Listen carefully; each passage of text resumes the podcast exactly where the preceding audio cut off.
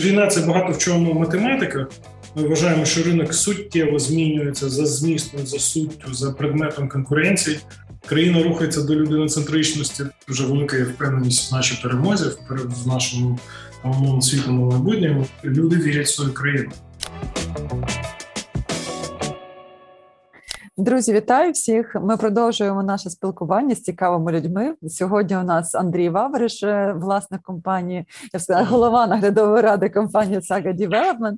І ми сьогодні поговоримо про ринок нерухомості, про те, що відбувається на цьому ринку в Україні, і про перспективи не тільки цього ринку, а взагалі як буде розвиватися ситуація на думку Андрія в е, майбутній перспективі. Андрій, дякую за те, що приєдналися е, до наших дискусій, і хотіла запитати. Як минув цей рік? Що допомогло вам втриматись? Ну, якщо відверто, мабуть, найбільшим викликом для кожного з нас є дати собі відповідь на те, що це що з нами відбувається.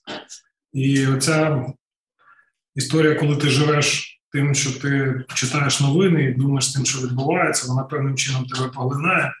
Потім ти не хочеш займатися тим, щоб це сприйняти, з цим змиритися, починаєш прокрастувати, десь шукати себе чимось зайняти. Але в принципі, коли вже себе опановуєш, то ти вже даєш собі відповіді на запитання, а яким чином ти будеш жити далі. І от тут ти починаєш вже вивчати, вилазиш, вилазиш з власної заскорузлої е, точки зору і починаєш вивчати, що б з цим могло бути. І от найбільша проблема це вилізти з себе, почати планувати своє майбутнє, коли в тебе є така велика кількість невизначених речей. І це дійсно там ривок над собою. і Ти дивишся, що у нас велика кількість людей в Україні вони вже перебороли проблему страху, проблему дуже велика впевненість в нашій перемозі, в нашому там умовно світлому майбутньому. І от в цьому сенсі е, новини зі світу, зі світу, освіта і вивчення великої кількості е, інформації, яка змінює міжнародний контекст, от вони, мабуть, і дають можливість перебороти свої себе, свої страхи і зайнятися справою. Плюс абсолютно шикарний і мотивований професійний колектив Sagi Development, Він, до речі, надихає.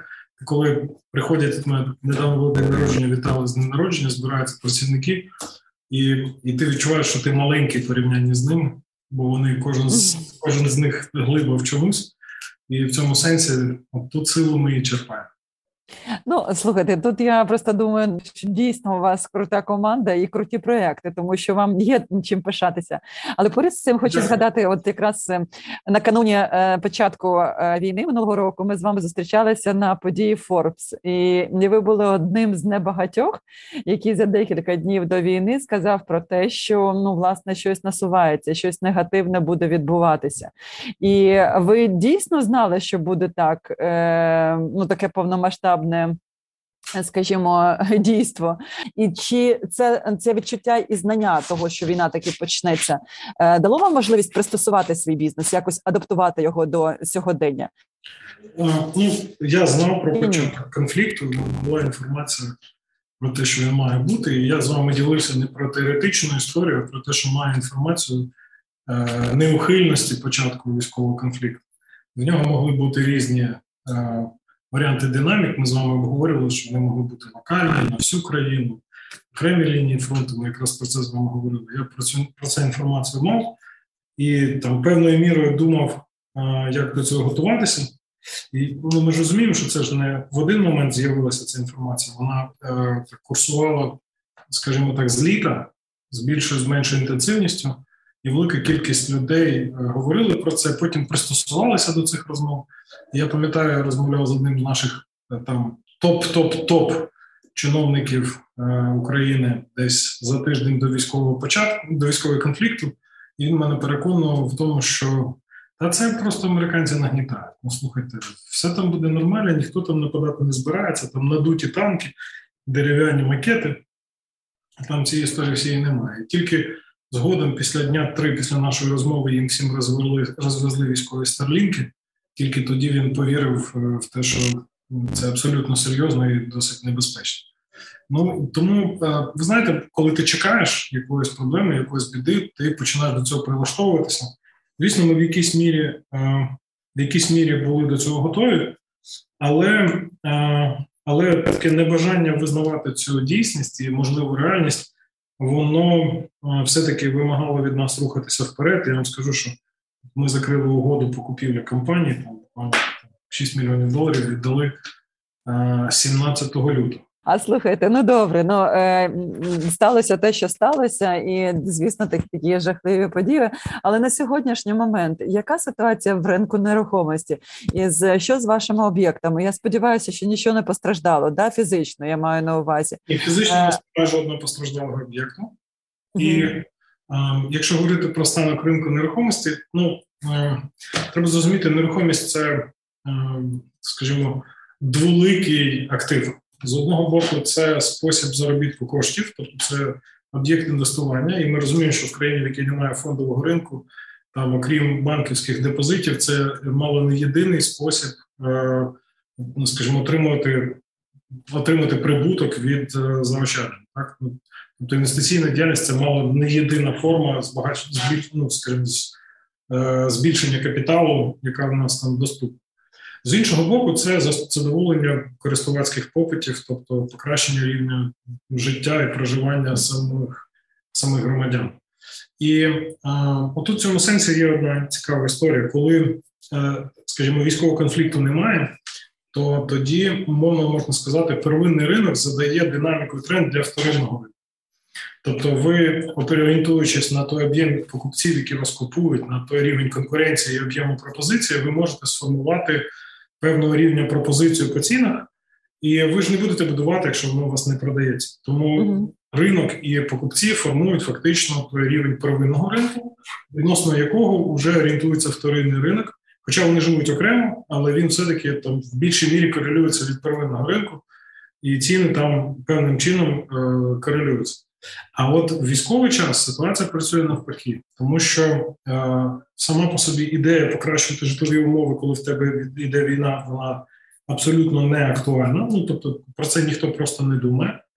Але сама по собі е, впевненість в майбутньому, впевненість в якості нерухомості, впевненість в перспективах відновлення країни, бо це довготерміновий актив, це не актив, який купують, продають швидко. В нього заходять надовго, виходять з нього там через певний період часу, і ця впевненість вона відображається в реальних цінах на ринку нерухомості вторинному, і вже він визначає ціни на первинному ринку. Я мушу сказати, що е, наявність військового конфлікту там в містах, де не було бойових дій, як, наприклад, Київ, бо в передмісті були, але в самому місті не були то в нас ціни не впали. Вони залишаються на тому самому рівні. Більше того, вони в гривневому еквіваленті навіть виросли. Тобто я би сказав, що ну, ціни то виросли, але просто попит чи попит зберігається високим. Дивіться, ну ми розуміємо, що ринок саморегулівна е, структура, тобто вона сама впливає на попит і на пропозицію. І е, я можу сказати, що на сьогоднішній день е, ми маємо ситуацію, де вторинний ринок ціни не знижує.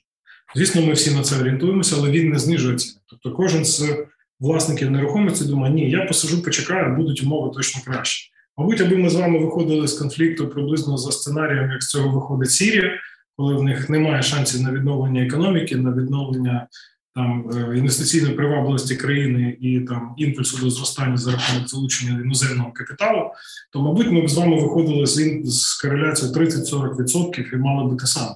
Але ми точно маємо іншу ситуацію, і ми можемо сказати, що самі люди, жителі наші, не хтось один, це мільйони власників нерухомості. Вони визначаються з тим, що вони впевнені в майбутньому цієї країни.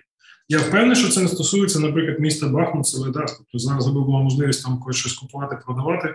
Ці дисконти були б, але ми говоримо саме за за, за міста, де військових бойових дій не було. І в цьому сенсі це ситуація говорить про те, що люди вірять в свою країну, і е, наявність великої різниці в пропозиції в попиті в порівнянні з довоєнним часом, вона не є визначна до поточного рівня цін. Тому на сьогоднішній день ми маємо ситуацію, де ми маємо надто критично малий об'єм е, участі іпотеки в загальній структурі угод. Це там по всій країні, там ну точно на рівні математичної похибки, там умовно до 5%. Це нікчемно мало.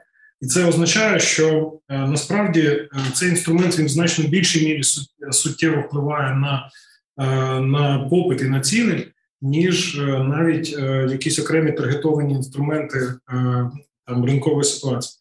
Я це кажу про наше умовне майбутнє, і воно тут критично має значення. Я зараз дивлюся цікаві дослідження російського ринку. Вони ведуть статистику, і мені було цікаво порівняння зробити. Так, от уявіть, Москва, Московський регіон, у них загальний спадок продаж 34%, від січень в порівнянні з січнем минулого року, мінус 34%. При цьому зростання цін на 13%, при тому, що умовно той же самий курс долара в них залишився. Але це сталося тому, що загальний об'єм угод з іпотекою був е, щось там був 60%, е, став 80%. Тобто, умовно, навіть третина зниження об'єму ринку компенсоване зростанням ринку іпотеки призводить до суттєвого зростання цін. Це ну я не можу сказати, що цей фактор корелюючий можна вже використати використати для нас. Ми зараз пробуємо будувати прогнозні математичні моделі, щоб зрозуміти, яким чином який темп зростання іпотеки в Україні буде до цього призводити. Але ми точно розуміємо, чому це було. Бо я вам нагадую, що 2008 рік, коли був, він показав недієздатність української системи гарантування прав. Е, я кажу зараз про суди, про е, неможливість е, стягнути іпотеку власникам кредитних портфелів. Тобто, ця історія показала, що цей, цей актив значно більш ризикований, тому банки не дуже йшли з цим працювати. Але мені приємно, що країна не сидить, не витрачає час, і за останній час вони провели досить велику кількість змін до законодавства, якою чітко визначили, що таке об'єкт майбутніх прав. Ну то що таке е, право, скажімо, право на нерухомість, так що таке майнові права, яким чином вони мають обліковуватись від самого початку проекту, як вони реєструватись мають в реєстрі майнових прав, дякуючи мін'юсту, яким чином має переходити іпотека, хто які має права, що таке спільні права на об'єкт нерухомості, що таке індивідуальні права. Ці всі речі суттєво ускладнюють функціонування девелоперам на цьому ринку і роблять неможливим не тільки не тільки не подвійні продажі, а будь-які там. Е, скажімо, навіть навіть не агресивні, але там ну умовно маніпуляції з об'єктами. Я маю на увазі, хтось захотів дві квартири, ти взяв легенько йому об'єднав і вже віддав. Ні, ти це не зможеш робити, бо є реєстр, ти мусиш це робити відповідним чином, подаючи зміни до проектної документації, вносити зміни до всіх е, реєстрів державних, е, до ДАБІ, ДІАМ, ти маєш всіх ну, маєш всіх інформувати про це, і це все унеможливлює е, будь-які зловживання на ринку. Це перше, а друге, це початок, початковий крок до запровадження іскрол рахунків які, як ми знаємо, для банків є критично важливою умовою для того, щоб бути впевненим в цільовому фінансуванні, надаючи кредити будь-яким забудовникам чи навіть е, покупцям. Тобто, ви знаєте, що по світу країни, де немає ніяких проблем з іпотечними портфелями, це країни, де банки, які надали навіть іпотеку, контролюють, яким чином відбувається освоєння коштів. Тобто, просуваючи прогрес на об'єкті будівництва, тільки тоді забудовник також прогресивно поступово отримує свої кошти. І насправді я вважаю, це єдина можлива модель, вона забезпечує стійкість всього ринку, вона забезпечує стійкість е, девелоперів. Вона дуже вона складна. Треба розуміти, вона дуже складна. Це має суттєво бути підвищена там ем, культура виробництва робіт, культура ведення обліку. То, скажімо так, великої кількості таких ситуацій, які в нас були на ринку з недоброчесними забудовниками, вони просто будуть теоретично неможливі. Але держава зробила це домашнє завдання, і Нацбанк після цього змінив підходи в резервуванні е, необхідної ліквідності для того, щоб надавати е, кредити. Вони вже це провели, і зараз вони готуються ще покращити ситуацію для того, щоб ці кошти, реально, які можуть іти в реальний сектор, були дешевшими. Тобто, ті, хто працюють за правилом, для них будуть ще дешевші ці кошти. В принципі, це все дуже суттєво вплине на іпотеку, і я розумію, що знизивши ці ризики, це стане цікаво не тільки в рамках держави нашої ЄОСЕЛЯ програми, і, е, до речі, вона раніше була для певних категорій осіб, а зараз вони її хочуть відкрити абсолютно для всього ринку. І коли це станеться, коли це станеться через дію, через е, прозорі механізми, діджитальне наше державне, державні сервіси діджитальні, то я впевнений в тому, що це приростання від року в рік 10-20% ну це мінімум того, що буде відбуватися. І я маю дуже гарні перспективи очікування і не тільки відкладеного попиту, і перш за все інституційної спроможності країни суттєво розширити купівельну перелік осіб з належною купівельною спроможністю, які зможуть собі це дозволити. Бо іпотека дає розширення. Ну просто чесно кажучи, дійсно вона аж відчувається відчувається це через екран. Ваше позитивне ставлення до цих всіх ініціатив, які зараз відбуваються для того, щоб інституційно держава могла якось обслуговувати краще ринок іпотеки. Це чудово. І я почула, що дійсно ви відчуваєте, що українці вірять в майбутнє е, нашої країни, і це також тримає ціни поки що без змін. Але от питання в тому, наскільки вам здається, цей оптимізм може бути збережений якщо е, військові дії будуть тривалі, і взагалі, як ви для себе розраховуєте е, свою бізнес-модель?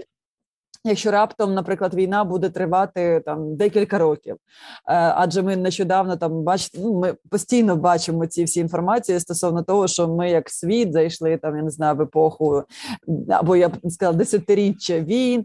От як вам це як бізнесмену лягає лягає на голову? Ну, по-перше, е, війна в Україні це не сферичний кінь в вакуумі. Так? Тобто український конфлікт є частиною глобальних відносин. І якщо читати українські новини, то ти тут дійсно кудись то нападаєш, то відступаєш, то ти за щось радієш, то навіть це не цікаво. Якщо читати міжнародні новини, аналітичну інформацію, то ти розумієш, що цей військовий конфлікт це е, велика витратна частина. І я не вірю в довге подовження цього військового конфлікту з огляду на три критичні фактори. Перший критичний фактор це е,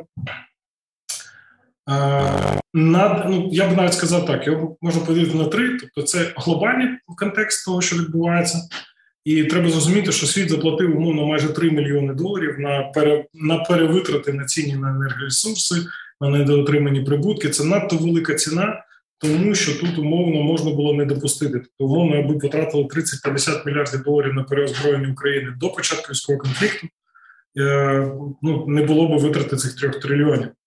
Е, подалі світ готується до того, щоб ще три потратити на переозброєння, і всі досить серйозно сприйняли, що означає неадекватно оцінювати можливість конфлікту в такій чутливій точці, як Україна. Тобто це глобальне значення України не тільки зараз. Давайте говоримо там поняття сила, хоробрість, е, захист демократії. Абсолютно я з цими речами згоден. і Вони, до речі, інколи діють значно більше ніж реально військова зброя. Але е, ну треба зрозуміти, що у світу є розуміння того, що заплатити 6 мільярдів доларів за те, щоб вони були витрачені просто так і розтягнути цей конфлікт на 2-3 роки в Україні. Вони не можуть собі це дозволити. Тобто глобальний контекст вартості війни він значно більше ніж будь-які прибутки, які отримує там російська сторона. Тобто набагато дешевше тут війну закінчити швидше, ніж ще один рік в ній довго тут знаходитися. І саме в цьому є підтвердження тої гуртовності і сили підтримки і наданої зброї, е, яка до нас сюди їде. Тому переходимо до другого контексту.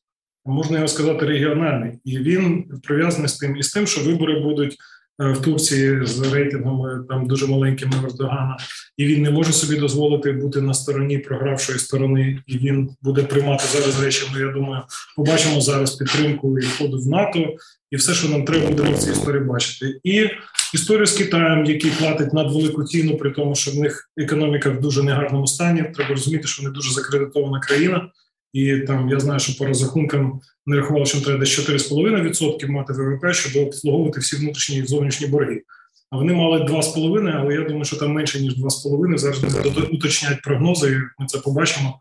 Бо є ж е, ну, скажімо так, побічні методи підрахунку, наприклад, по об'єму спожитої енергії, генерації СО2, це все те, що можна зовнішнім методом порахувати, і воно не говорить про навіть такий стан. І треба зрозуміти, що вони розраховували, що ніхто до них не буде мати ніяких претензій, але вони дивляться тренд з тим, як росте Індія, як всі туди зараз негайно переїжджають, і яким чином зараз відбувається переорієнтація виробництв і абсолютне згортання всіх інвестиційних планів крупних корпорацій, які були представлені в Китаї, і ці всі речі говорять про глобальні тектонічні зміни, регіональні зараз скажу зміни, які призводять до того, що ті, хто утворювали лавку запасних для Російської Федерації, вони теж виснажені, вони не можуть собі цього дозволити, вони не мають грошей і ресурсів з цим гратися. Більше того, їм би дуже не хотілося бути зафіксованими як вісь зла, а це дуже непросто.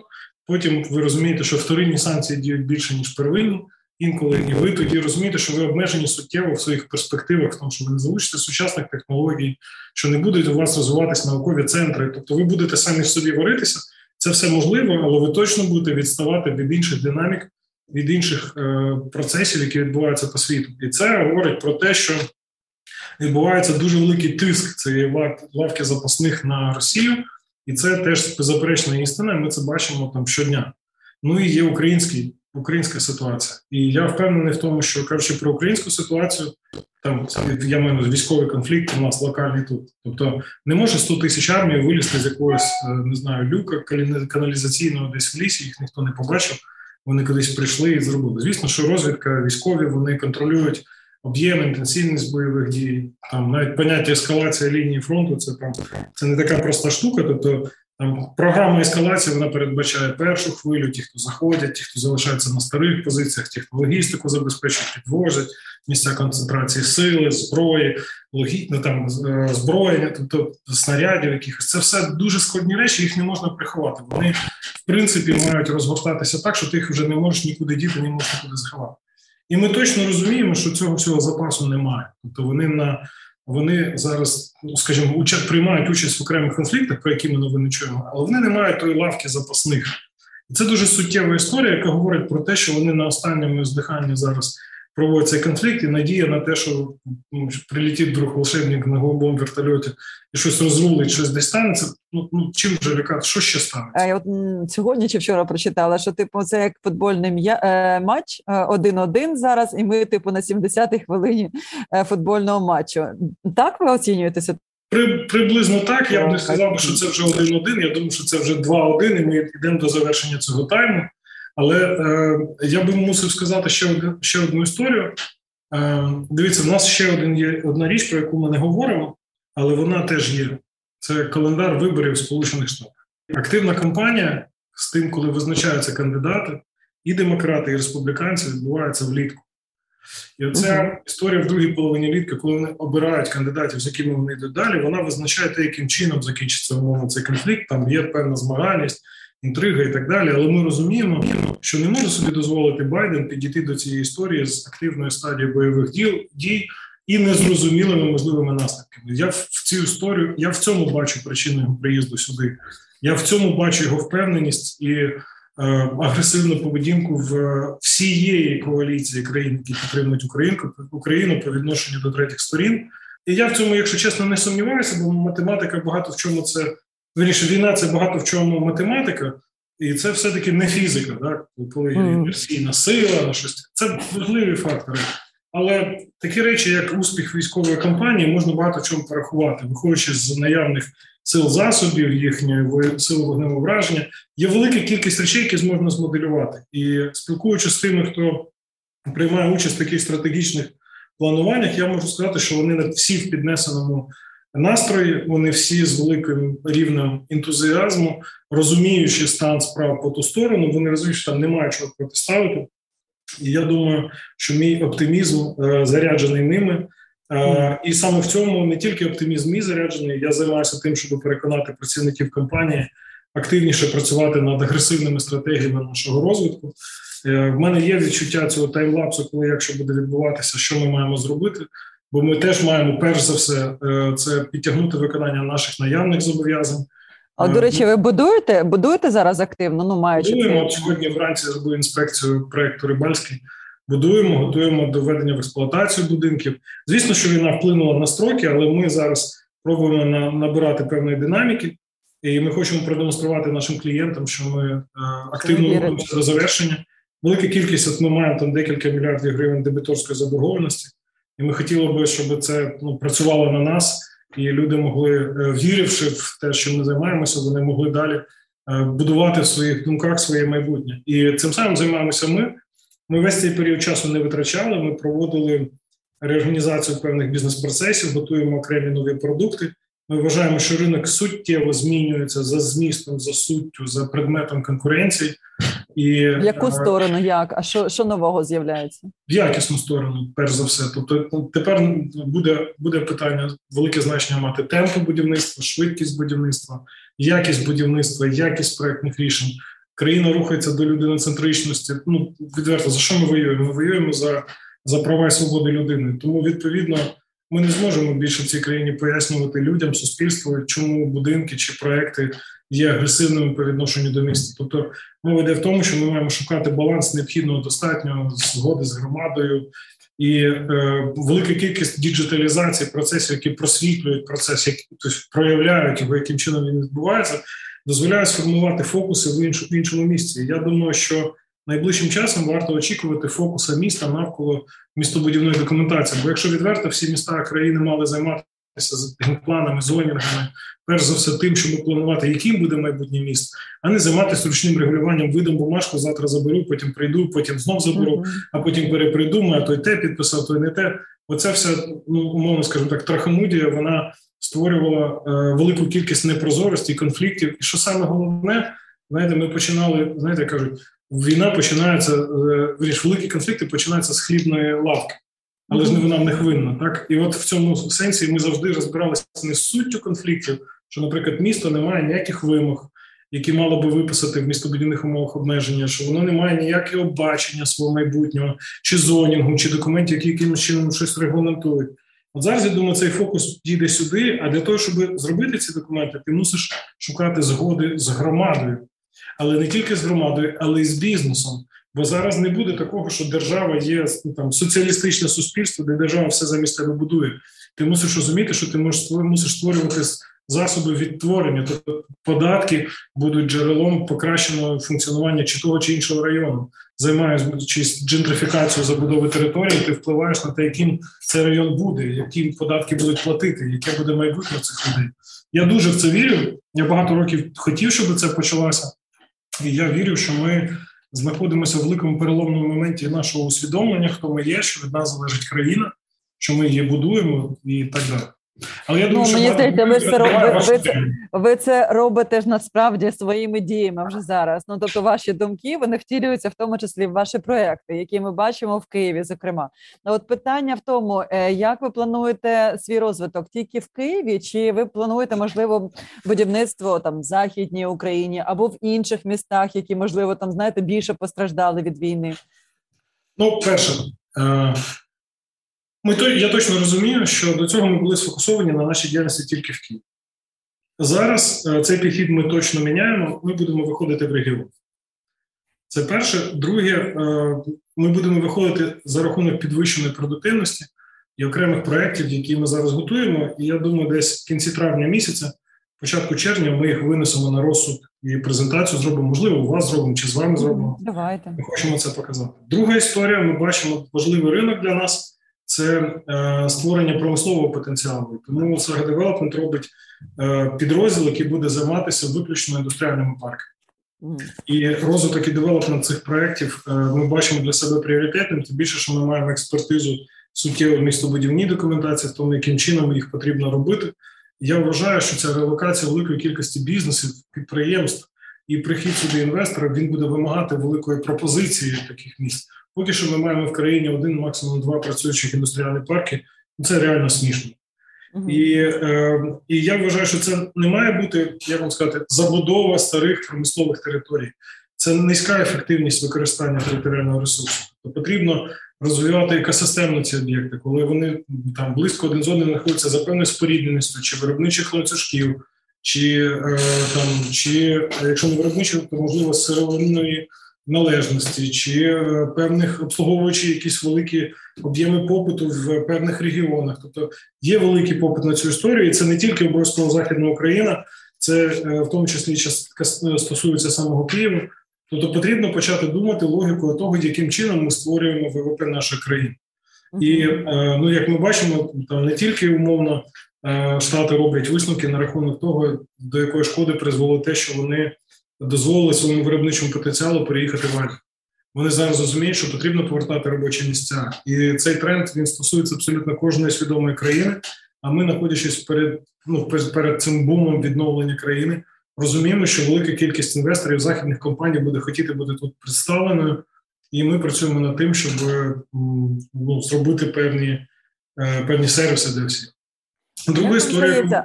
Да, да. Друга історія, яку ми бачимо, е, потрібно зрозуміти, яким чином це працює. Тобто Корея в певний часу, задовольнивши свої військові потреби, стала одним з постачальників по всьому світу військових технологій.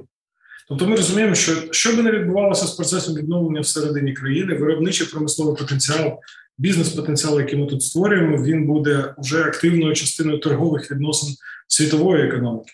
І от для себе ми бачимо зараз основний пріоритет. Ми вивчаємо можливі напрямки міжнародної діяльності, тому що саме в цьому я бачу цю стійку можливість не залежати від одного ринку, а розвивати е, відносини з міжнародними корпораціями.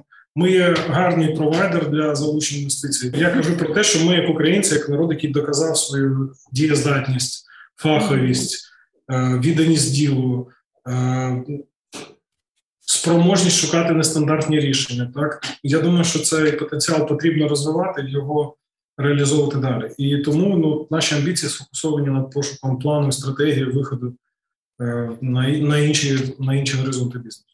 І от питання ще останнє, мабуть, да, стосовно е, грошей, да, тому що реновація вона або rebuilding Ukraine, він же ж має бути за рахунок чиїхось там грошей. От як ви бачите цей рахунок? Ну, то ви думаєте, що іноземні партнери, донори мають давати, чи все-таки має бути комбінація, як то кажемо, приватного капіталу і міжнародного капіталу? І от е, якийсь алгоритм, якийсь алгоритм, алгоритм ви для себе вже побачили, як це буде відбуватися, чи ні? Ну, е, перше, які би не було джерело капіталу, як би звідки би воно не йшло, воно далі проходить через умовно наші патерни його розподіл, самі безпосередні витрати, а далі заробітний фонд чи накопичення і так далі. І далі ми знаємо, знаємо знову цю схему. Стільки на комунальність, стільки на житло, на їжу і так далі. Тобто, все це разом формує користувацький попит. Я взагалі сторонник не того, щоб зловити якийсь умовно державний контракт і за рахунок нього вирішити всі проблеми. Я цього не люблю. Я люблю відкриті ринки. Тому мені подобається історія з тим, що так чи інакше, які би не були джерела цих коштів, вони будуть впливати на попит, який є на нашому ринку. По-друге, я розумію, що ця історія е, вона, е, скажімо, безумовна. Ну, уявіть собі, ви можете там приїхати до американських виборців і сказати, ми там витратили 100 мільярдів доларів, ми їх ніколи не повернемо, вони там якось далі виплатять. Або вам достатньо витратити умовно там 300 мільярдів доларів і їх за 5 років повернути через зміну вартості цього активу. І ви кажете, бачите, ми проінвестували, і ми повернули все те, що навіть заробили. Який би варіант вибрали ви, будь ви інвестор? Бачите, те, що ж повертаєте. Тобто, якщо Україна є середовищем з захищеними правами, з відкритим ринком, з справедливим, е, скажімо, транспарентними умовами ведення бізнесу, з чесними умовами, з цими прекрасними людьми, з ціннісними людьми, які вміють, можуть, знають, як талановиті можуть щось показати, то яким чином ви можете видумати іншу модель е, співпраці з нами, крім того, щоб краще сюди проінвестувати для того, щоб заробити більше, і Україна стає абсолютно важливим і значним суб'єктом міжнародного е, не тренду, я би сказав, цивілізаційного тренду е, боротьби за ліберальні цінності, за демократичні цінності, за ринкові відносини. Ми є символ Е, успішності цього процесу. Тому, якщо чесно, я думаю, що це настільки важливіша роль, що хто би що би не робив всередині країни не так, і громадянське суспільство, і люди, і зовнішній тиск, і інституції його просто знесуть. Я думаю, ми знаходимося в ситуації, де ми вже пройшли цю точку неповороту, і я абсолютно оптимістично вважаю, що у нас все, що треба, вийде, а, і в нас немає іншого шляху. Тобто, якщо відверто спробувати намалювати таку знаєте, табличку за плюси, мінуси, плюси, мінуси за проти, тут вже нема що малювати. Тут вже ну абсолютно очевидно з тим, що в нас буде. І того в мене зараз таке саме враження, е, як і ми з вами розмовляли. Почали ми цю розмову з нашої розмови на заході Forbes е, на рахунок того, чи буде чи не буде війна. І я вам казав факти, які відбувають свідчать, що вони будуть. і казав, ну я не знаю. Має існувати якесь боку чудо, яке якимось чином змінить ситуацію. Ну я не можу в це повірити. Дивіться, у мене зараз відчуття дежавю, бо я описую вам факти, які кажуть про те, що не може існувати іншого шляху, що би вже не відбулося. Тобто ми вже цей Рубікон переступили а, відносно нашого умовного майбутнього. Так давайте просто дозволимо собі Слухайте, ну не боятися я вам. Скажу Впевнитись, да. Ну я вам скажу так: в мене в мене досвід е, з вами спілкування такий, що вам варто вірити. Тому я хочу вам повірити е, стосовно того, що дійсно цей оптимізм е, він буде мати місце як реальність вже достатньо найближчому майбутньому.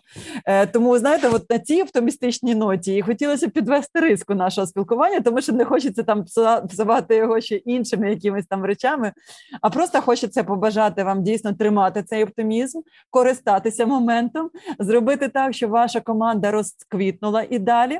Щоб бізнес е, в Україні продовжував розвиватися, а також щоб ви вийшли також на глобальні ринки. Ми будемо дякую вам. Я впевнений в цьому, що в нас так і вийде. У нас є досить зрозуміла стратегія. Я поділюся при нашій особистій зустрічі чи розмові з нею. І я думаю, що ви е, я буду просити вашої допомоги. У нас це точно вийде, і повірте мені, у мене немає сумніву, що все буде зараз. Супер, супер. Дякую, дякую, Андрію. Тому на нових зустрічей. Щасливо.